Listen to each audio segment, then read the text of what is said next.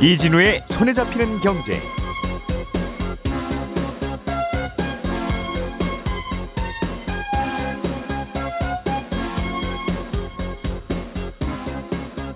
안녕하십니까 이진우입니다. 미국도 그렇고 우리나라도 그렇고 요즘 기준금리를 점점 더 올리고 있는 분위기인데요. 기준금리 움직임과는 반대로 우리나라 주택담보대출금리는 오히려 조금 떨어지고 있습니다. 기준금리가 오르면 대출금리도 자연스럽게 올라가는 게 일반적인 것 같은데 최근에 대출 시장에 어떤 일이 벌어지고 있길래 이런 역전 현상이 생기는 건지 오늘은 이 얘기 좀 먼저 들어보겠고요. 요즘 aggregator라고 하는 산업이 예, 최근에 우리나라에서도 주목을 받고 있다고 해서요. 최근에 한 3, 4년 전부터 미국에서 뜨던 산업인데 구체적으로 어떤 업종인지 어떤 가능성이 있는지 좀 함께 들여다보겠습니다. 국민연금이나 공무원연금 같은 공적연금의 보험료율이나 소득 대체율을 그때그때 정하지 말고 어, 특정한 조건을 정해두고 그 조건을 만족하면 알아서 조정이 되도록 하자는 어, 제안을 담은 보고서가 나왔습니다. 공적연금에 자동 조정 장치를 도입하자는 건데 이건 어떤 장단점이 있는 건지 이 내용도 좀 자세하게 들어보겠습니다. 4월 5일 화요일 손에 잡히는 경제 광고 듣고 바로 아 광고 없이 바로 시작하겠습니다. 우리가 알던 사실 그 너머를 날카롭게 들여다봅니다.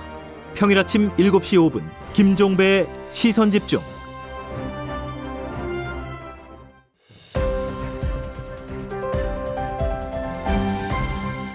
이진우의 손에 잡히는 경제.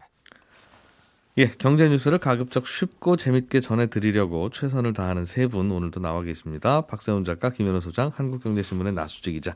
어서 오십시오. 네, 안녕하세요. 예, 가급적 쉽고 재밌게 전해드리면 좋은데 어, 너무 어려운 건 저희도 어쩔 수 없는 것 같아요. 그렇습니다. 예, 듣다 보면 저도 잘 이건 너무 어려운데 이런 생각도 듣기는 하죠. 예.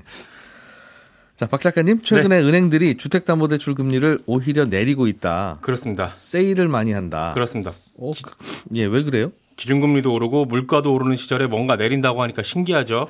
오늘은 그 신기한 일에 대해서 설명을 좀 드릴 건데 예. 대표적으로 국민은행 같은 경우는 지난달에 이미 주택담보대출 금리를 대략 0.2% 포인트 정도 내렸는데 오늘부터 다음 달까지 대략 0.4% 포인트 정도 더 내리기로 했습니다. 네. 다른 은행들도 비슷한데 농협은행은 주택담보대출 어, 우대금리를 0.5% 포인트까지 확대를 했고요. 예. 더 깎아준다는 얘기죠. 예. 우리은행도 5월 말까지 이 금리를 0.2% 포인트 낮추기로 했습니다. 작년부터 정부가 대출 총량 규제를 강하게 하니까 예. 은행들은 대출 나가는 걸 좀 막아보려고 가상금리는 높이고 우대금리는 없애는 식으로 대출 금리를 확 높였었는데 음. 예. 이렇게 올라간 부분들을 다시 조금 낮추는 그런 과정으로 지금 보입니다. 작년 말 올해 초까지 그 금리가 많이 올랐는데 네, 그거는 시중금리, 기준금리가 올라서 오른 게 아니라 그렇죠. 그런 것도 있겠으나 대체로는 은행들이 일부러 올린 거다. 그렇습니다. 정부의 규제가 워낙 강하게 들어와서. 그러니까 대출 좀 줄이라고 하니까 네, 이거 뭐 갑자기 선착순으로 받고 끝낼 수도 없고 네, 금리를 좀 올려놓으면 이 금리 부담스러운 분들부터는 좀 안 오지 않겠느냐 해서 그렇죠. 그런데 요즘 갑자기 내리는 이유는 뭐예요? 집을 안 사서 그렇습니다. 사람들이 네. 주택담보대출인 게 결국 집 살려고 받는 대출이잖아요. 예. 근데 지금은 집 가진 사람도 안 팔고 그나마 나온 매물이 있어도 집을 안 사려고 합니다. 왜냐하면 앞으로 이제 정부가 바뀌게 되고 거기에 따라 정책이 달라지게 되면 네. 아무래도 부동산 시장에 변화가 있을 것 같으니까 음. 다주택자들 같은 경우는 예를 들면 뭐 세금 정책이 앞으로 어떻게 바뀔지 모르니까 네. 지금 팔 생각이 있어도 아, 조금만 더 두고 보자 어떻게 나올지 모른다 뭐 팔아도 다음 다- 달이나 뭐 그 다음 달에 팔겠습니다 하는 거고. 그런 거죠. 예. 그리고 집살 생각이 있는 사람들도 앞으로 매물이 좀더 나오지 않을까? 혹시 음. 다주택자들이 집을 팔지 않을까? 매물이 나오면 집값이 좀 떨어지지 않을까? 라는 생각을 하고 있기 때문에 음. 이좀 더- 가격에 사는 사기 부담스럽다 이거죠. 네, 좀더 예. 지켜보고 있는 겁니다. 그러니 대출을 받으러 안 가는 거고요. 주택담보대출이 요즘 얼마나 안 나가냐면 정부에서 해주는 적격 대출이라는 게 있잖아요. 예. 요거는 소득이나 다른 조건은 전혀 안 보고 9억 원 이하의 주택이면 최대 5억 원까지 은행보다 조금 더 싼 이자로 최소 10년에서 최대 40년까지 고정금리로 대출을 해주는 건데 네. 1분기 때만 해도 저희도 한번 짚어봤었는데 그때 은행 문 열자마자 대출 한도가 바로 다 소진이 됐었거든요. 그때. 네. 예. 근데 최근에 은행들이 2분기 물량을 내놨는데 잘 안 나갑니다. 음. 이 물론 적격 대출 금리가 3.95% 정도라서 예전보다 3.95 고정 금리예요? 그렇습니다. 예, 예. 전보다 조금 올라서 그런 것도 있지만 시중은행들 금리랑 비교해 보면 이게 결코 높은 게 아니거든요. 음. 그런데도 이 적격 대출조차 안 나간다라는 건 수요가 그만큼 없다는 겁니다. 네. 어제 제가 미국 부동산 얘기를 하면서 시중은행의 대출 금리라는 건 사람들이 비싼 금리에도 돈을 빌려가면 높은 금리가 유지가 되는 거고 예. 그게 아니라면 떨어질 수밖에 없다라고 말씀을 드렸는데 음. 우리나라도 지금 그런 상황인 겁니다. 가격표 높게 붙여놨다가 네. 어, 손님이 없으니까 자꾸 이제 내리고 내리고 내리고 있다 그래도. 어, 하기야 요즘 집 사는 분들 파는 분들이 많이 줄었다고 하더군요. 그렇죠. 어, 특히 3월 달에는 뭐 굉장히 기록적으로 낮았다는 네. 건데 그럼 앞으로도 계속 금리가 좀 내려갈 걸로 봅니까? 요 변수가 좀 있는데 예. DSR 규제를 얼마나 풀 거냐 라는 게 변수가 될 수 있습니다. 음. 대통령직 인수위원회에서 LTV는 좀 완화를 하겠다라고 했는데 네. 또 DSR은 건드리지 않는 방향으로 정책을 추진하겠다고 했거든요. 그 집값에 몇 퍼센트까지 대출해 줄 거냐? 요거는 좀 후하게 풀겠다. 해주는데 앞으로는 네. 소득의 몇 퍼센트를 이자로 내는 것까지 허용하겠느냐 하는 거는 계속 묶어두겠다. 그렇습니다. 그런데 음. 지금은 1억짜리 집을 사면서 예를 들면 4천만 원까지밖에 못 빌린다는 것보다는 10억짜리 집을 살 때 4억까지밖에 못 빌린다. 그러니 7억까지는 좀 빌릴 수 있게 규제를 완화해 달라라는 게 부동산 시장의 요구인데 예. 그 집값이 얼마인 그 LTV를 70%까지 풀어서 10억 집에 7억까지 대출이 나오게 한다고 해도 네. DSR을 한 40에서 30% 정도로 강하게 묶어버리면 요건 여전히 대출이 안 나오는 거거든요. 음, 원금 원금까지 나눠 갚아야 되다 보니 소득이 뭐 1년 한 달에 1, 2천만 원 버는 분이 아니면 네. 어, 그 감당이 안 되겠죠. 그렇습니다. 예. 그러니 이 DSR을 어느 정도로 완화를 하느냐에 따라서 대출 시장이 다시 활성화되느냐 안 되느냐가 갈릴 거고 예. 거기에 따라서 대출 금리도 변화가 생길 텐데 이 DSR 규제를 푸는 게 또 쉽지가 않은 게 음. 이거 풀어버리면 또 부동산 가격이 오를 수가 있거든요. 그렇기 때문에 쉽지도 않은 선택입니다. 그렇게 할것 같아요. 음. 묘수가 하나 있기는 있는데 뭐죠? 제가 알려주세요. 어떻게 하면 될까요? 제가 떨려요. 왜? 뭐뭐 그 아주 뭐 그런 건 아니고요. 대출을 해줄 때 요- 요즘엔 이자만 갚는 대출은 없어요. 그렇죠. 네. 원금도 뭐 그렇다고 50년에 나눠 갚겠습니다 하면 안 돼요. 네. 한 30년 정도까지가 최장 대출인데 그러다 보니까 돈을 조금만 빌려도 원금으로 갚아야 되는 게 많다 보니 예. 소득이 어 나- 낮은 분들은 돈을 못 빌리죠. 당연히. 이렇게 계산해도 안 되고 저렇게 계산해도 안 되고 옛날처럼 네. 이자만 갚도록 음, 이자만 갚도록 해주는 이 가계부채 연착륙을 위해서 원금 조금씩 갚아 나가라 금리 올라갈 시절에 예. 그렇게 한 건데 말씀 들어보니까 그것도 괜찮을 것 같네요. 그러면- 이자만 갚는 건 안 되니까 원금 조금 섞어서 나중에 원금이 늘어나는 식으로.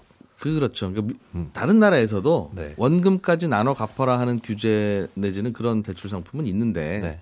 20년 안에 다 갚으셔야 됩니다 원금. 뭐 그런 규제 있는 나라들은 드물어요 굉장히. 음. 그 물리적으로 잘 안 갚아지는 거 어떻게 하겠습니까?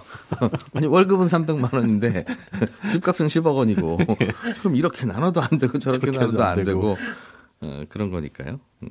아마 조만간 그렇게 나도 되지 않을까. 어쩔 수 없으니까. 네. 가계부채 연착륙은 하면 좋은데 월급 올리지 않으면 어쩔 수 하면 없죠. 좋은데 어쩔 수 없으니까. 음. 나수지 기자님, 네. aggregator라고 하는 산업이 뜬다는데 네. aggregator가 뭐예요? 이게 어떤 산업입니까? 이게 영어로 aggregate 하면은 뭐 모으다, 종합하다 이런 거잖아요. 예. 그래서 네이버나 쿠팡 같은 전자상거래 플랫폼에서 이 물건을 파는 소상공인 브랜드, 중소기업들 많은데 이 이런 곳들을 여러 곳 인수해서 이 브랜드 가치를 키우는 사업. 요게 aggregator입니다. 소상공인이나 중소기업을 인수해서 네, 브랜드를 정확히 말하면 브랜드를 인수해서 음. 이 브랜드들의 가치를 키우는 사업. 요게 에그리게이터인데요. 길거리 캐스팅 같은 거네요. 네, 그렇습니다. 좀 잘 나갈 것 같은 브랜드를 어. 이제 캐스팅해서 쭉 모아서 기획사처럼 잘 키우는 거죠. 어, 예, 예. 네, 그래서 예를 들면 뭐 자동차나 집안 냄새 잡아주는 탈취제 브랜드가 있다. 요 틈새 시장 노린 소상공인 브랜드가 있는데 기술력도 좋고 뭐 플랫폼에서 좀 별다섯 개 리뷰도 많고 음. 판매도 잘 되고 예. 근데 이게 개인이나 소규모로 운영하다 보니까 뭐 재고 관리도 좀 안 된다든지 물량이 딸린다든지 뭐 브랜드 관리에 좀 어려움을 겪는 경우들이 있다. 네. 그러면 요럴 때 에그리게이터들이 이런 소상공인 브랜드를 인수해서 브랜드 가치를 키운다 이렇게 예. 보시면 됩니다. 그러니까 우리한테 조금 더 익숙한 산업이 좀 PF라고 불리는 사모펀드들이 보통 하는 게 기업을 인수한 다음에 좀 경영 노하우를 섞어서 기업 예. 가치 올리고 요 기업을 팔아서 돈을 벌잖아요. 음. 그러니까 이런 식으로 에그리게이터들도 어, 전자상거래 플랫폼에 입점한 브랜드를 인수해서 기업 가치를 올리는 예. 그러니까 전자상거래 플랫폼계의 뭐 PEF 사모펀드다.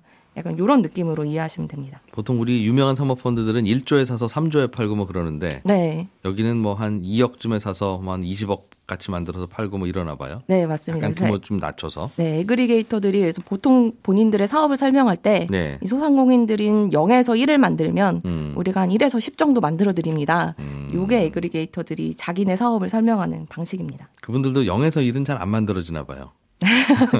1에서 10을 키우는 능력이 더 있다고 네. 일단 1까지는 만들어 놔야. 우리가 예, 키운다. 맞습니다. 사실 아기 길러봐도 한 두 살까지 기르는 게 되게 어려워. 아, 두살 키워놓으면 다섯 살 되는 것까지는 또 되기도 하는데 물론 반대 경우도 있습니다만. 네. 그럼 이 에그리게이터는 그렇게 돈 버는 거예요? 그러니까 한, 한 2, 3억쯤에 사서 음. 한 50억 같이 만들어서 또 어디에 팔고 그럽니까? 네, 맞습니다. 그 어디에 파는 게 이제 목적인데 그렇게 네. 키우려면 가장 중요한 두 가지 핵심 능력들이 있어요.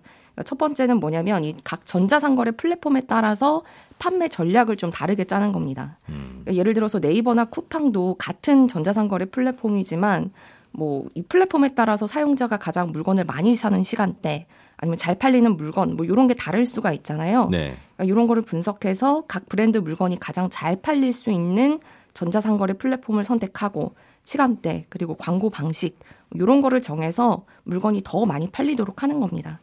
이렇게 물건 팔면 거기서도 수익이 나고 음. 네. 이렇게 브랜드 가치 올라가면 이 기업 브랜드를 이제 다른 곳에 매각하기도 하면서 수익을 내는 거죠. 음. 그리고 또 중요한 게 이 브랜드를 여러 개를 인수하니까 예. 덩치를 키울 수가 있잖아요. 음. 그러니까 개별 소상공인 브랜드면 약간 전자상거래 플랫폼들이랑 가격 협상한다든지 네. 아니면 이런 데이터들 제공받는다든지 뭐 이런 게 어려울 수 있는데 이 브랜드를 뭉쳐 있으면 그만큼 음. 전자상거래 플랫폼과 조금 유리한 위치에서 협상을 할 수 있으니까 네. 마진도 조금 더 남길 수가 있겠죠. 음, 좀 불공평하게 한다 싶으면 우리 제품들 다 뺍니다. 그러면 뭐 당신들 제품 뭔데요? 하고 보면 이제 막 주렁주렁 많다 이거죠. 이거 저거 많으면 그렇게 협상력이 생기는 건데 네. 그러니까 유망한 소상공인 브랜드 좀 잘 캐스팅할 수 있는 요 눈 그리고 데이터를 기반으로 한 판매 전략 예. 그리고 요두 가지 다 할 수 있는 자금력 요게 음. 에그리게이터들의 핵심 경쟁력이다 이렇게 보시면 됩니다. 생활용품의 연예 기획사 같은 거네요, 정말. 네 그렇습니다. 어, 그러네요. 어. 무명의 누군가를 찾아내서 어. 훌륭한 스타로 키우는. 맞습니다. 음. 이런 회사들이 우리나라에도 있고 미국에서는 몇 년 전부터 이런 회사들이 떴다면서요. 네, 한 3, 4년 전부터 미국에서도 좀 새로 등장한 산업이라서 예. 어, 한 이, 이 어, 산업의 시초로 불리는 기업이 제일 유명한 기업이 2018년에 창업한 미국의 스라지오라는 기업이거든요. 음. 근데 우리한테는 조금 익숙하지 않은 기업인데 이미 미국의 이 아마존에 입점한 200개 이상의 브랜드를 인수를 해서 네. 지난해에만 매출이 1조가 넘었고요. 기업 가치도 한 10조 원을 넘긴 데카콘 기업이 음. 미국에는 이미 등장해 있고 예. 또 한국에서도 지난해부터 본격적으로 aggregator 기업들이 등장해서 좀 최근에 주목을 받은 곳이 음. 이 홀썸 브랜드라는 곳이에요. 홀썸 브랜드? 예. 예, 예. 여기가 음. 지금 설립한 지 한 10개월, 그러니까 1년이 채 안 됐는데 예. 600억이 넘는 투자금을 받았거든요. 음. 근데 스타트업이 보통 이렇게 초기에 투자 받을 때는 지난해 평균을 보니까 한 20억 정도 였는데 여기가 600억을 받았으니까 음. 예. 굉장히 이 투자 업계에서는 어, 주목을 받은 업체였고요. 음. 여기뿐만 아니라 뭐 다른 기업들도 한 서너 곳들이 aggregator 기업들이 있는데 이것들도 평균 한 100억 원 정도 투자를 유치해서 음. 이 스타트업 투자하는 벤처 캐피털 업계에서는 요즘 이 aggregator 산업이 네. 투자 1순위로 꼽히는 업종입니다. 미국의 스라지오라고 하는 회사도 200개 업체 인수해서 1조 원 매출 올렸으면 평균 한 업체당 한 50억 정도. 네, 그렇죠. 뭐 그러니까 뭐 아주 큰 회사들까지는 아니고 정말 작은 업체들을 많이 네, 맞습니다. 키우는 유치원 같은 네, 그렇습니다. 그러네요. 우리나라에서도 이게 굉장히 많이 클 것 같답니까? 예, 일단 우리나라 전자상거래 규모가요, 세계적으로 봐도 한 5, 6위권 정도 돼서 굉장히 커요. 그래서 지난해 전자상거래 시장 규모가 한 100조를 넘겼는데, 네. 이 aggregator들이라는 게 전자상거래 규모가 커지면 커질수록 그 안에서 돈을 벌 수 있는 여지가 많으니까 네. 우리나라에서도 잘 될 것 같다라는 전망들이 많고요.